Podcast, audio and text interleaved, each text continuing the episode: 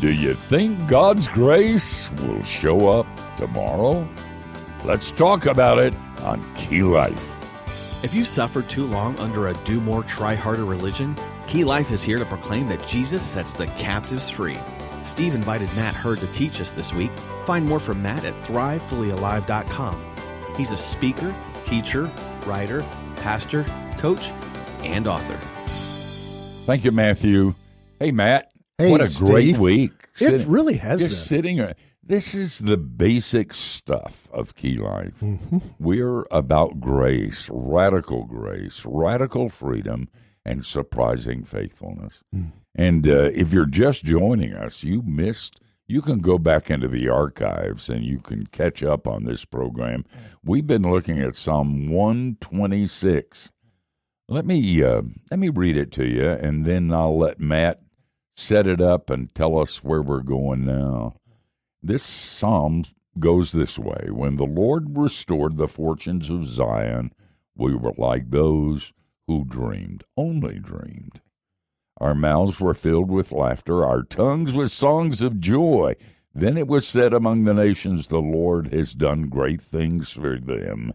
The Lord has done great things for us, and we are filled with joy.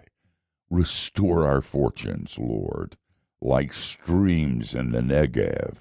Those who sow with tears will reap with songs of joy. Those who go out weeping, carrying seed to sow, will return with songs of hmm. joy, carrying sheaves with them. It's awesome, isn't it? It's about grace. The word grace doesn't appear in there, but as we've talked about, the whole Bible is Oh, about yeah. grace. And we've been doing the life math. Steve and I have been joking. We've come up with the phrase, uh, the, math, of, grace. I like it. and uh, looking at this psalm, uh, the math equation, hate to put it in that way, but just think of a, a whiteboard. You've got me, uh, desperation is the first ingredient, added to intervention equals amazement. And then one other thing that we'll get to today, but it's going back to it. It's me owning my desperation. In verse one of this passage, they're just, they said it was so bad, we, the only way out we thought was by dream. Verse two, God intervenes. And so they embrace their, their desperation, but also God's intervention. And then in verse three, they celebrated. They were, they were filled with joy because God had done great things. And but now we've got something that goes along with that amazement. And it's the rest of the psalm, those last three verses that you just read about uh, do it again. And he's saying, Those who sow with tears will reap with songs of joy. So there are aspects of the psalm that are past tense. They saw God do it in the past, but they're also in a situation that where they're they're needing him to do it again. And they're making the statement that, that he's going to. And so often, uh, you know, what's that phrase? Don't forget in the in the uh, dark what God taught you in the light. And uh, so often, we forget we're forgetful. And the, the psalmist talks about remembering. We remember uh, God's goodness, and we, we we repeat that. So it's dealing with tomorrow. Will there be enough grace tomorrow? And amaze the sister of amazement is anticipation that I'll be amazed tomorrow as well. Now I've got to keep owning up and being authentic about my my my Yeah. desperation. It's not something that stops. Right. And but and continue to delve deep into God's intervention, you know, where he reveals it in his word, but it's that rhythm back and forth that that, that fuels my amazement, but then equips me for having a sense of confident anticipation about tomorrow. Most of us are worried about tomorrow. I have a friend, his name's Cleve Bell, and he's the head of Riverside Ministries, one of the most creative prison ministries in Hmm. the country. But Cleve was in jail up for first degree murder when Grace intervened, changed his life, made things good. And he kids about sometimes looking at people bebopping, and he'll say, Lord, could you put $20,000 in my bank account? And God says, Cleve, how much do you need? And he said, Well, that ain't the point. you know, it'd be nice to have 20,000. And then, uh, and and then God says, "Where did I find you, Cleve?" And he said, "Be bopping." and he said, "He said you'll you'll get it when you need it, because I was faithful in the past. I'll be faithful in the future." I love that. You know, it. The, he says, it, "Look, I'm going back to verse, verse four: Restore our fortunes, Lord, like streams in the Negev." basically uh, in the hebrew i think that means do it again lord. Yeah you know, right. you did it once. And the negev is this just barren desert but not always. There are those rainy seasons when the the waters come and the floods happen and then the barrenness is turned into beauty where the flowers bloom and crops bloom and then it goes away but they they know okay the, the rains will come again restore our fortunes do it again, God. And having, therefore, a sense of, okay, anticipation about tomorrow. And part of my deal is when I'm not anticipating uh, tomorrow with hopefulness, it's because yeah. I'm forgetting my amazement today, which means, okay, I'm either not embracing my desperation or I'm not embracing God's intervention. You know, which is it? But when I do both, then I can say, okay, what I'm, I'm going to trust Him for tomorrow. I, I, don't I'm a huge Auburn football fan, uh, which I'm in counseling over it. Uh, I was going to say, so, but I've grown up. You know, my whole family were Auburn people, and so Auburn games, uh, especially the Auburn Alabama game, but a lot of them. Uh, I just wanted you to know I'm an Alabama. Yeah, fan. whatever. It doesn't surprise me at all. Uh, but you know, grace reigns. Uh, so, but there are times I can't see the game, but I I DVR it. I record it. Mm-hmm and there are people every now and then they'll they know I'm an Auburn fan.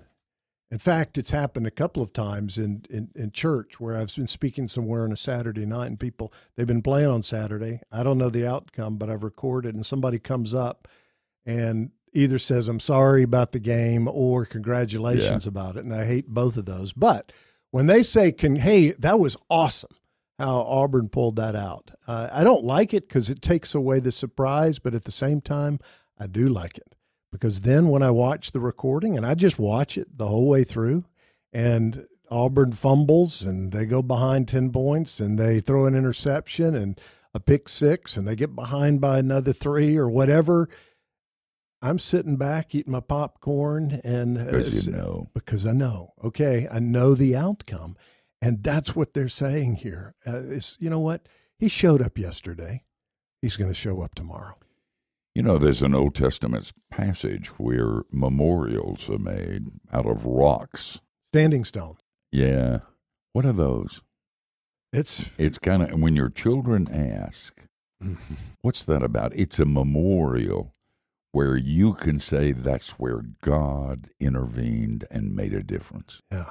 And you know what we need to be doing with today's grace?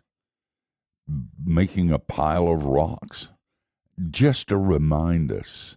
So when we look to the future, we don't get unduly upset. Yeah. Yeah. And, and it's not just those standing stones are, are not just a rearview mirror thing. They are saying, okay, this is what God did in the past, and therefore we can trust that He's going to do the same tomorrow and it's uh, uh, I mean often what our rearview mirror gets bigger than our windshield, but usually it's in the form of regret or uh, uh, sadness. But even when God has done something great, it's amazing how quick. We, I oh, forget. Oh, me too. How God showed up, and I'm thinking, oh, but God, and then I come back to the psalm and think, oh, okay, I can look at tomorrow. What is the psalm and the Psalm 31 where it, it describes that the woman that is she says uh, she was, she's clothed with strength and dignity and she can laugh at the days to come. Yep. That's us. How do we laugh at the days to come? It's it's your book laughter and lament. I mean yeah. we lament and then we laugh because god shows up. That's true. And we can trust him to always show. Yeah. I mean if he did it in the past he is a god who will do it in the future and will never leave but the the danger is me then assuming that tomorrow uh, my anticipation just is about his intervention. Uh, here's here's the encouraging thing is what Jesus said in this world you will have trouble.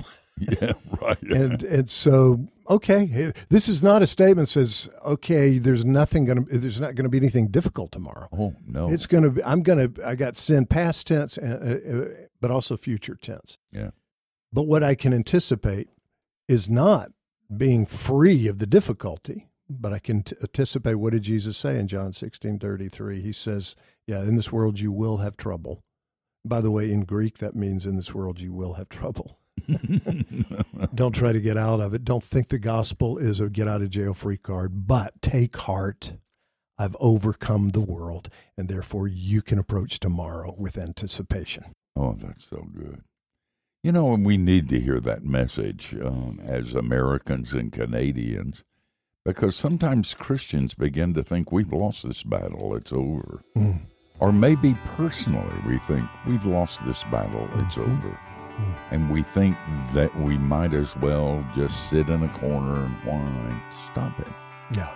Because uh, the anticipation that God gives you is enough to get you through the darkness to the light. Mm. You think about that. Amen. Wow, wow, wow. Thank you, Steve Brown and Matt Heard. Our theme this week was Amazed by Grace, and Matt sure delivered the goods. Remember to re-listen to this series, or maybe you just want to share it with a friend. Be sure to swing by keylife.org. And don't forget, tomorrow we have Friday Q&A with Steve and our good friend Pete Alwinson. One listener called in with this question Can we really do greater things than Jesus? That is actually a really great question. Tune in to hear Steve and Pete give you their answer. Well, we do live in dark days, and you might be wondering, what am I supposed to do? Well, Steve spoke about this in a message called We Will Be Restored. Can we send you that sermon on CD for free? If so, call us right now at 1 800 Key Life. That's 1 800 539 5433. You can also email steve at keylife.org to ask for that CD or to mail your request, just go to keylife.org slash contact to find our mailing addresses for the U.S. and Canada. Just ask for your free CD called We Will Be Restored. Finally, if you value the work of Key Life, will you join us in that work through your financial support? You can charge a gift on your credit card or include a gift in your envelope, or you can give safely and securely by text. Just text Key Life to 28950. That's Key Life, one word, two words, doesn't matter just text that to 28950. Key Life is a member of ECFA in the States and 4C in Canada, and we are a listener supported production of Key Life Network.